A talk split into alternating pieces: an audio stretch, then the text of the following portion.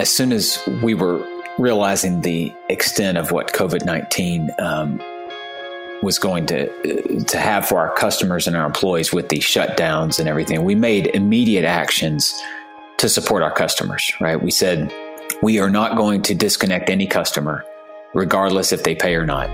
Digital maturity cannot be achieved without that grounding in business maturity. I think we can all agree to that. But the one thing that's been missing both in the commercial and the cultural sector what i think is missing from the you know the way we we teach our our kids what we learn at the university level what we learn as a entry level associate in any organization across any sector is that we don't necessarily have the emotional skills to navigate communication and collaboration, both in the physical workplace and the digital workplace. This is where it really becomes important going forward, and, and, and, and we really need to solve for this, and, and it's not easy. That is, how do we redefine the, the purpose of the office space? Eh, or, in other words, we do need to redefine the purpose of the office space. I do believe that there is opportunity for us to better embrace a digital workplace and to ha- enable choice and flexibility and so that people can get the work done that they need to get the work done in the places that they feel like they're most productive. I also think that we're a social species, and to assume that we could do it all remotely is, in my opinion, probably not the best recipe for driving innovation and driving really incredible um, ideas and, and generating those into some realized product.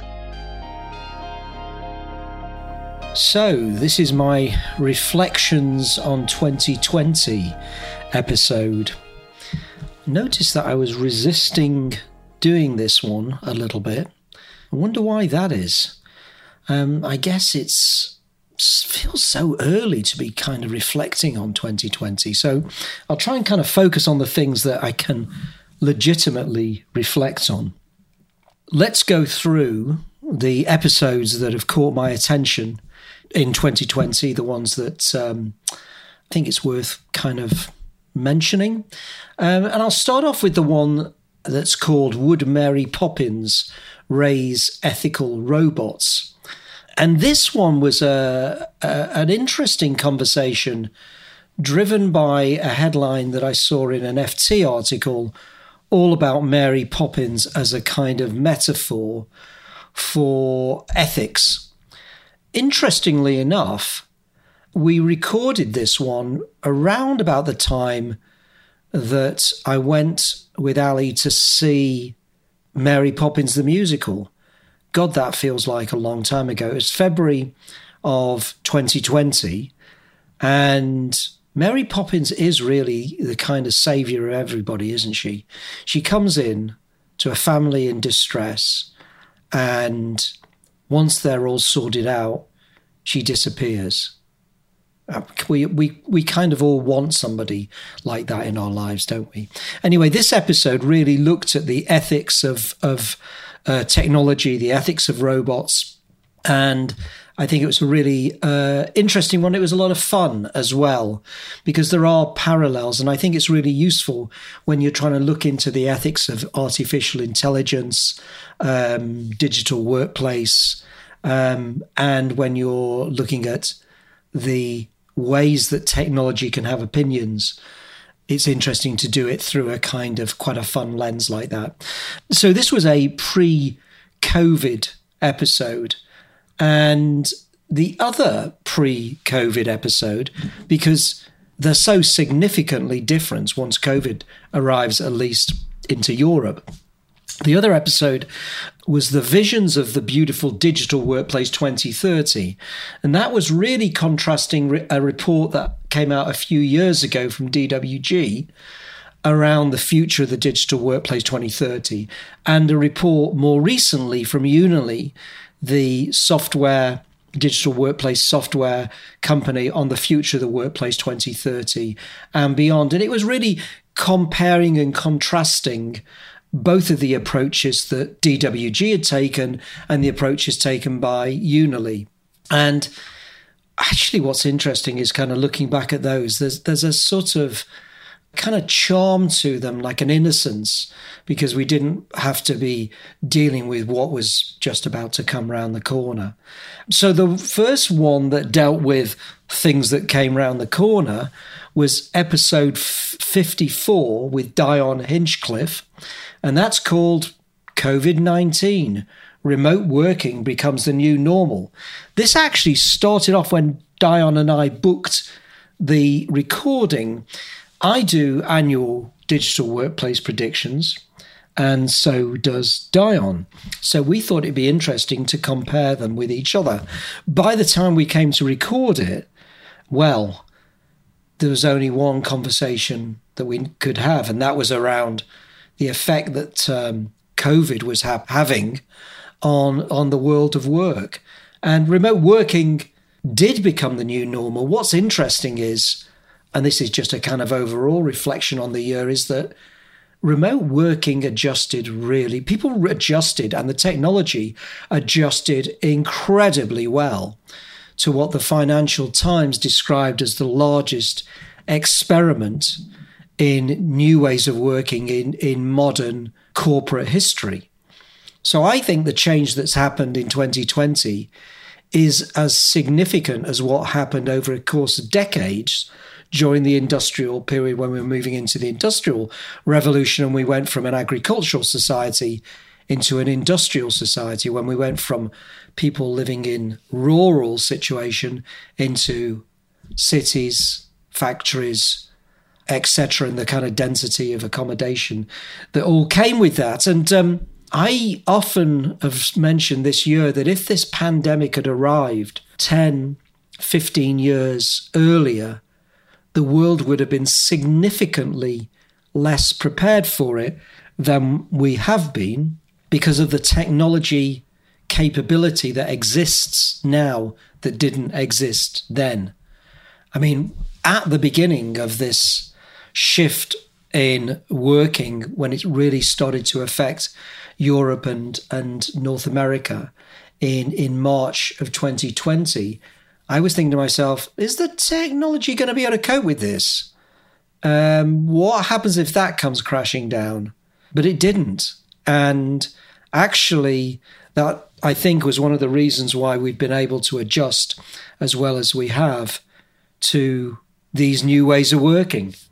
It's interesting. Some countries have adjusted better than others. I discovered that the UK has actually adjusted to levels of remote working really quite well. I think it was pretty well, not quite accepted, but established as a way of working here already. And I think other countries, the Scandinavian countries, it, it's been it's been easier to do it. I think, though easier is all, as we know in 2020, all relative. And then what we did, uh, the next episode that's worth uh, mentioning is episode 57, which was 100 people and no offices, the new normal. Again, we had decided this was really an episode focused on two uh, significant people within the DWG uh, team, Louise Kennedy and Nancy Goebel, and their reflections on the fact that we have 100 people, at least we had 100 people, we've got a few more now, and no offices. And, and we've had no offices for about 10 years now, having closed down the office we had in New York and London. Um, then, but it, we, we, again, we decided to record this episode pre COVID. But of course, it then became a really interesting story of how you work in this, what we call distributed way. I don't really like the word remote because remote work sounds like you're a long way away from work. And I don't think you're a long, long way away from work. You're just working somewhere else. So distributed working, which is what Automattic, the um, one of the kind of poster childs of distributed working, the guys who run WordPress talk about. I think they've got a couple of thousand people who've worked like this for an awful long time. Um, but that was a really fun episode it's always fun sort of talking about yourself or your own organization, isn't it? We we tend to do that infrequently because it can seem, you know, a little bit a little bit kind of indulgent. Um, there was a period for of a few months where kind of every episode we did, not quite every episode we did, but most of the episodes we did seemed to kind of focus around the impact that COVID was having on the world of work for obvious reasons. Though we did throw in others as well, like is episode 58 was is the era of the intelligent digital assistant is this the era of the intelligent digital assistant?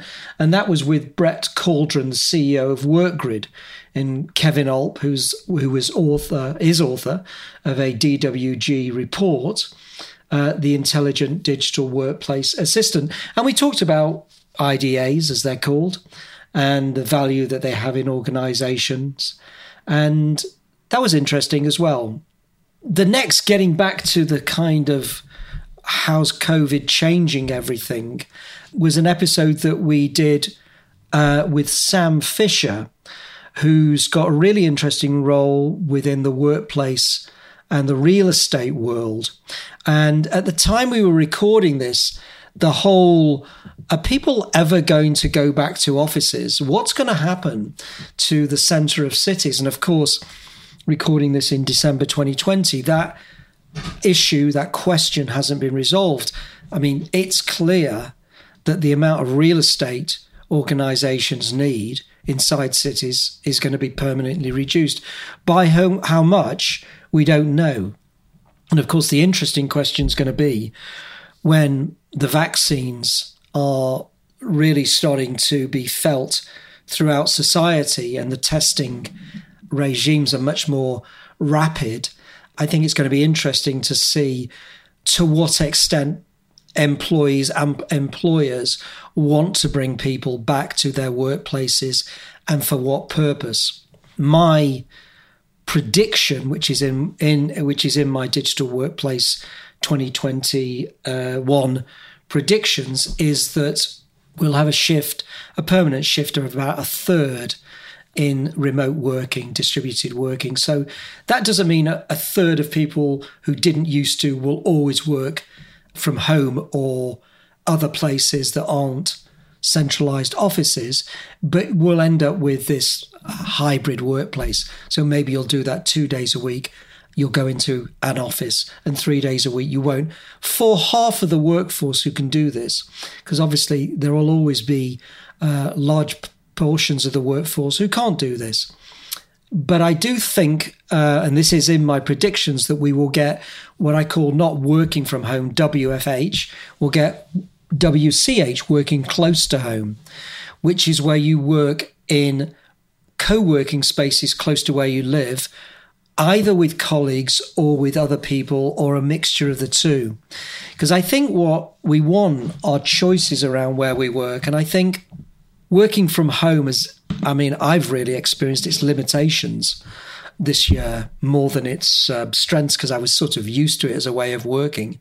But it, you, you just miss your colleagues. But I think the idea of being able to go a little distance from where you live and meet up with other people, which I've really missed this year the ability to meet up with other people, colleagues in a work setting, colleagues, so I think that idea is going to be very popular. It was something that the CEO of Barclays talked about early on.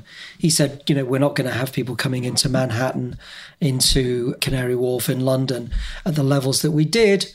And we're going to start to repopulate uh, what I call pods, workplace pods, close to where you live.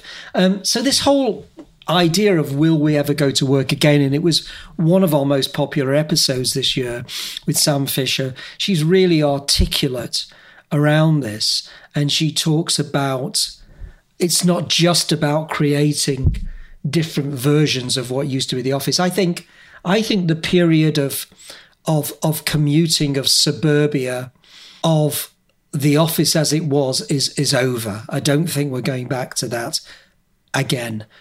However, people will still travel for work some of the time, none of the time, or even all of the time, and they will travel into cities. But we will see 2019 as being the peak of that period. And as somebody said to me, probably in 50 years' time, we'll go and visit these, monu- you know, one or two of these monumental skyscrapers and look at the ways that people used to work in the same way that we have done, where you go to some kind of history of work and science and technology and see the way people used to work a hundred years ago. The next episode, which um, it's you know we try to vary the content in in the podcast um, from what I would call more nuts and bolts digital workplace to uh, more esoteric ideas.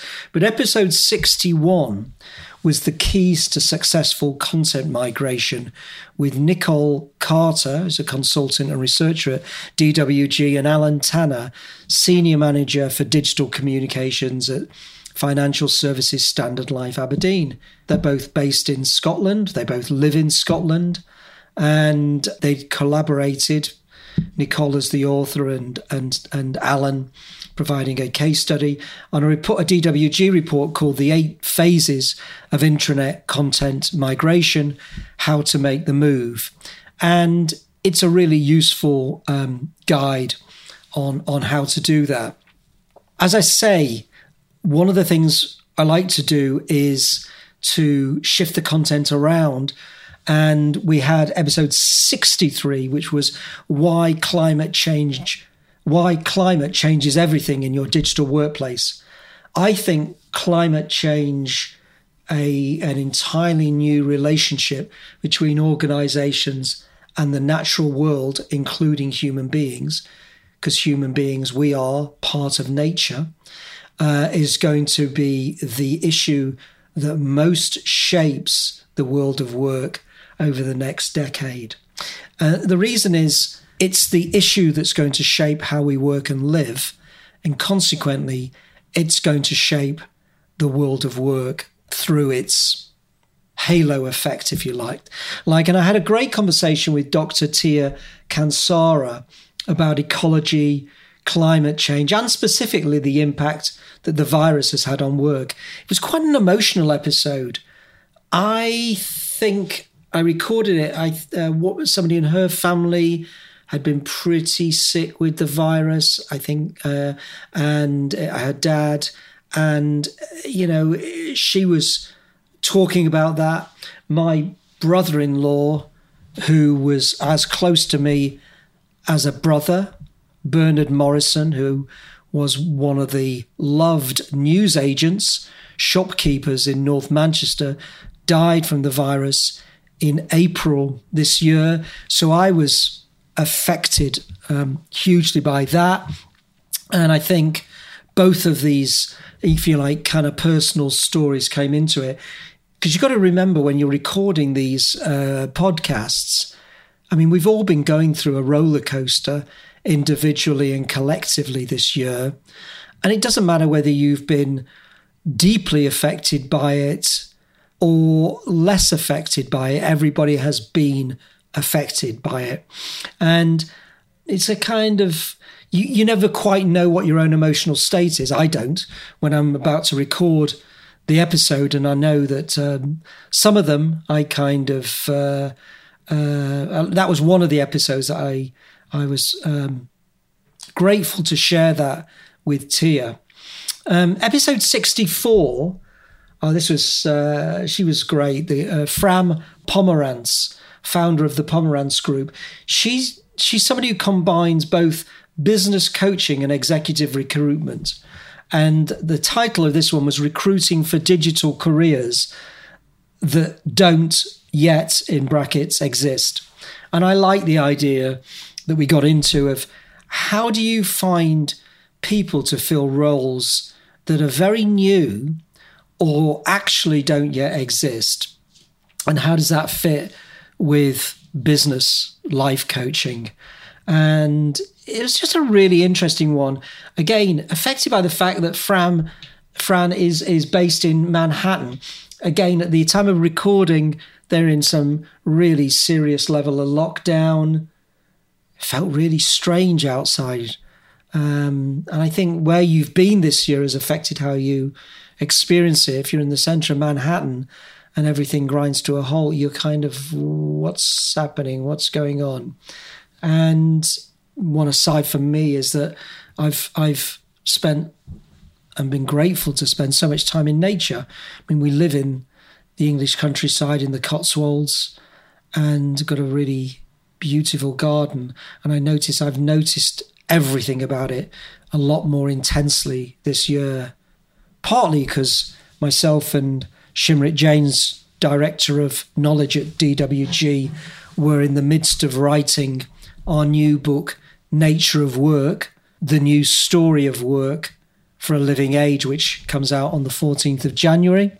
Details are available at www.natureofwork, or oneword.com. You can pre order there, download uh, the first chapter. But I have spent a lot of time immersed in nature around here, um, usually with Hector, our Welsh Terrier. And I've noticed every single season, every, and I like to do exactly the same walk every day because that way I can notice what changes, and I don't have to. I don't. I can sort of let my mind switch off, which I found hugely beneficial. So you know, the world might go through what the world's going through, but the kind of plants around me, the trees, the leaves, the soil, just keeps doing its thing. Good to re- be reminded of. Episode 65 was was really fun. Um, this was with Harriet Patience, who at that time of recording uh, was in charge of teaching storytelling to Accenture. And the episode's called The Rise of Storytelling in the Digital World of Work. The banner for this one's really cute. Um, little soft toys reading books, uh, along with uh, a little girl reading books. And she looks like she's reading to one of her soft toys. We love stories, don't we? We are a storytelling species. It's one of the reasons why the uh, subline for the Nature Workbook is the new story of work. Because what we're saying is that the new story of work is organizations as being alive. The era of the factory, the organization as machine, as factory is over. And we're now in the era of the organization as a forest as a living system. When so when you think of the organization, think more forest, less factory. For example, if you look at in, if you're walking in the forest, the roots of the forest are invisible, but their health dictates the health of the forest. So what in your organization is invisible in its roots in the root system that dictates the health of your organization maybe the digital workplace infrastructure, maybe bits of the culture that don't function as well. And, and so this forest analogy can work really well. Anyway, the episode with Harriet was really about why storytelling has become so um, important. And in her work at that time with Accenture, she was teaching storytelling because it's a great way of um, of helping their consultants communicate with people every episode, I felt obliged to ask people about COVID a little bit. So we touched on it a little bit, but not particularly much. The next one, however, was another sort of warts and all story. And it's called How COVID 19 Showed the True Digital Power of, um, of Duke Energy. I was really privileged to talk to Brian Savoy. He's the Senior Vice President, Chief Tr- Transformation and Administrative Officer for Duke Energy, which is a utility company serving more than 25 million households in the US. And it was really about how he had managed the organization and its move to distributed working, its successful move to distributed working um, during the pandemic. Obviously, people within Duke Energy were key workers, essential workers. But I love these stories um, because it tells you, it sort of takes you, starts off in February when they're trying to get their heads around it and rolls forward.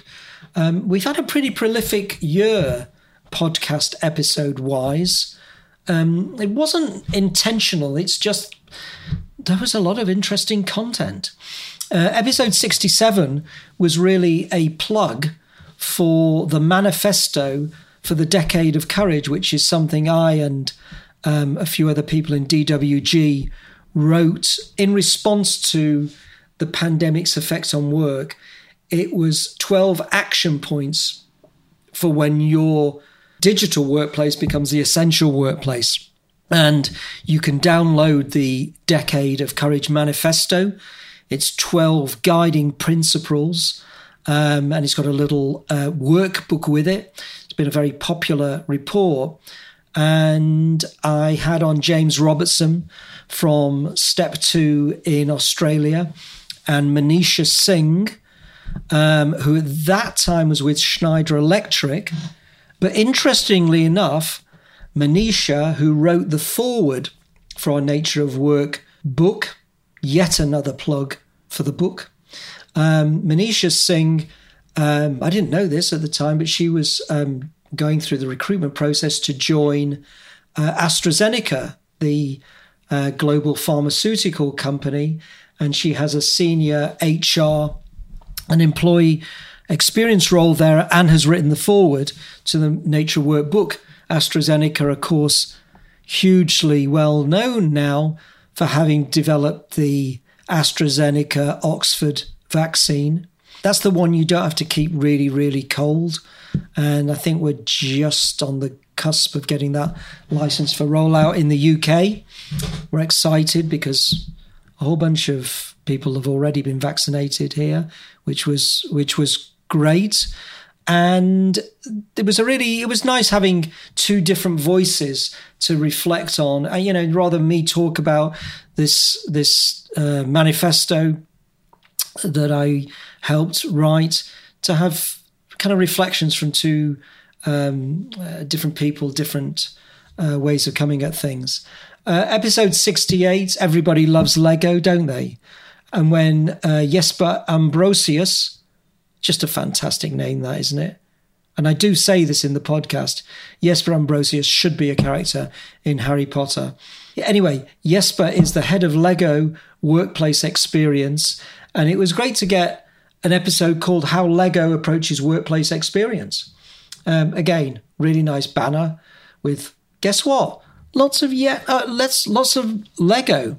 Um, what was interesting was Lego as a company think about the f- the workplace, the physical workplace, using language that is very very new, more anthropological, more data driven. And when you're starting to think about this idea of yourself, not less as a factory, more as a forest, less as a machine, more as a living system then the language around w- work changes. I would say words like experience are nature of work terms that are already uh, flow, design. The, these are not mechanistic ideas, these are natural system ideas. Really interesting episode with Dr. Lauren L. Vargas, episode 69 um, called Take Calm, Take Care, Stay Calm, and Carry On in the Digital World of Work. And it's really around the research that L has been doing into um, bringing emotion into work, the idea of o- opening up the idea of the importance of an emotional connection within the workplace and the framework, the frameworks that Elle, who works with DWG, and, and also does a lot of work in, in the whole digital museum sector. So she's had a busy year. Uh, episode with her that was that was good. Um, we did an episode on episode seventy, which was about the Digital Workplace of the Year awards. Um, you know, having uh, conversations around what was in that. That was I won't say too much about that, but it covered the different winners of the different awards, and um, I really enjoyed that one. And this was really timely, episode 71, which was the vitamins for digital well-being. You know, there's been so much talk this year about the importance of, dig- of, of digital health, digital well-being, physical well-being, and and also digital fatigue. And I got on two really great guests Dr. Christine Grant, and she's a, a leading applied researcher uh, on the psychology of remote e working and agile working. And also Elizabeth Marsh, who's DWG's research director and currently doing a PhD. And we really talked about how you bring kind of vitamins and not vitamins literally, but vitamins in the sense of practices and habits around digital working so that you can manage your own well-being in work. I don't like systems where it's like you go and work for an hour, then stretch for 10 minutes or turn things off. What I like to do is is make sure my day's structured around physical exercise, uh, meditation, walking, and make sure that I know those things are happening. And then when I'm working, I'm quite happy to go in quite intensely. But um, I think the main thing is it's all about working out a system that works for you because we're all different, aren't we? And then the penultimate episode of the year was episode 72 a new story of work for a living age with Charles Eisenstein. Charles is a philosopher, uh, author, uh, ecologist, thinker, a very popular person um, in the kind of alternative systems, alternative economics. He wrote a book that I, uh, I really loved called The More Beautiful World Our Hearts Know Is Possible. And we referenced the book a little bit in our book, and Charles did the afterword, where he talked a little bit about the idea of work and non economic work and placing value on non economic work, caregiving, housework, the things that happen in our world that we don't put a price tag on. Anyway, this was an extract, this episode, from Digital Workplace Group 24, our 24 hour until uh, up to and including this year annual foray where we go for 24 hours. And it was an interview that Shimrit Janes and I did with Charles on DWG 24. Great conversation, and it was a really nice way to conclude the episodes for this year, apart from this one, which will come out before the end of the world. Uh, end of the world? God, don't say that, Paul. We're not there yet. Actually, if you want to read a book, he said, digging himself out, of a hole, somebody who we will be releasing an episode with is Michael Meade, the mythologist, who also came on DWG 24. And he wrote a book, highly recommended, called Why the World Doesn't End, which puts into perspective the kind of cycle of life, I suppose. Interestingly enough, don't mention the word apocalypse, Paul. Okay, I will. There's the word apocalypse. But it uh, actually is uh, the derivation of the word apocalypse means collapse and renewal. So people often focus on collapse, but what they don't focus on is renewal. And uh, it comes from the Greek word, I think it's apocalypsis. God, where am I going with this? Anyway, what can I say in terms of reflections into 2020? It's been, I was on a walk with some friends yesterday and we decided it's just been a weird challenging, strange year. Because normally you have things happen where you can say, well, this is a bit like that. But this year there wasn't like it's a bit like that. I think, in fact, in the work sense, it accelerated trends that were already in place. And maybe it's just me, but I go into 2021 with a great deal of hope and optimism. Not because I don't think we face individually, nationally, collectively, an awful lot of challenges. But I think we needed a pause and a wake up and a reflection on what kind of world of work, what kind of societies we actually want to live in. And I think, you know, where you have to kind of shake somebody out of a stupor or they just kind of don't get it. I think we needed uh, we needed to be collectively shaken up, and so I think kind of going into next year, as we start to emerge out of the pandemic through vaccines and testing, I think we all know that we don't want to return to the kind of way things were in the work setting. I don't think I've met anybody who wants to commute or do business travel the way they did before.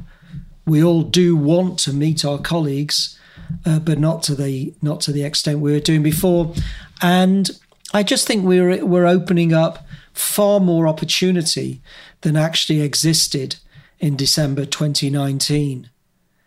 I mean, look what we've pulled off in, in uh, this year, despite all the pain and suffering that's that's happened and happening, and that has affected everybody.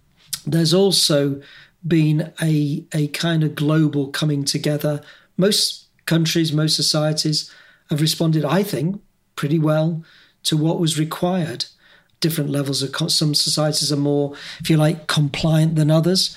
But I think there's been a a global um, event that people have responded to, and also the world of science has, has been able to work at scale, at speed, collaboratively to try and address the need for for vaccines. And what occurs to me is if we can do that in the healthcare, what about if we really set about tackling uh, climate change in the sense of recrafting and redesigning our relationship that that which is alive in this world apart from us and including us if we move from dysfunctional relationships with the earth and nature including each other to functional relationships.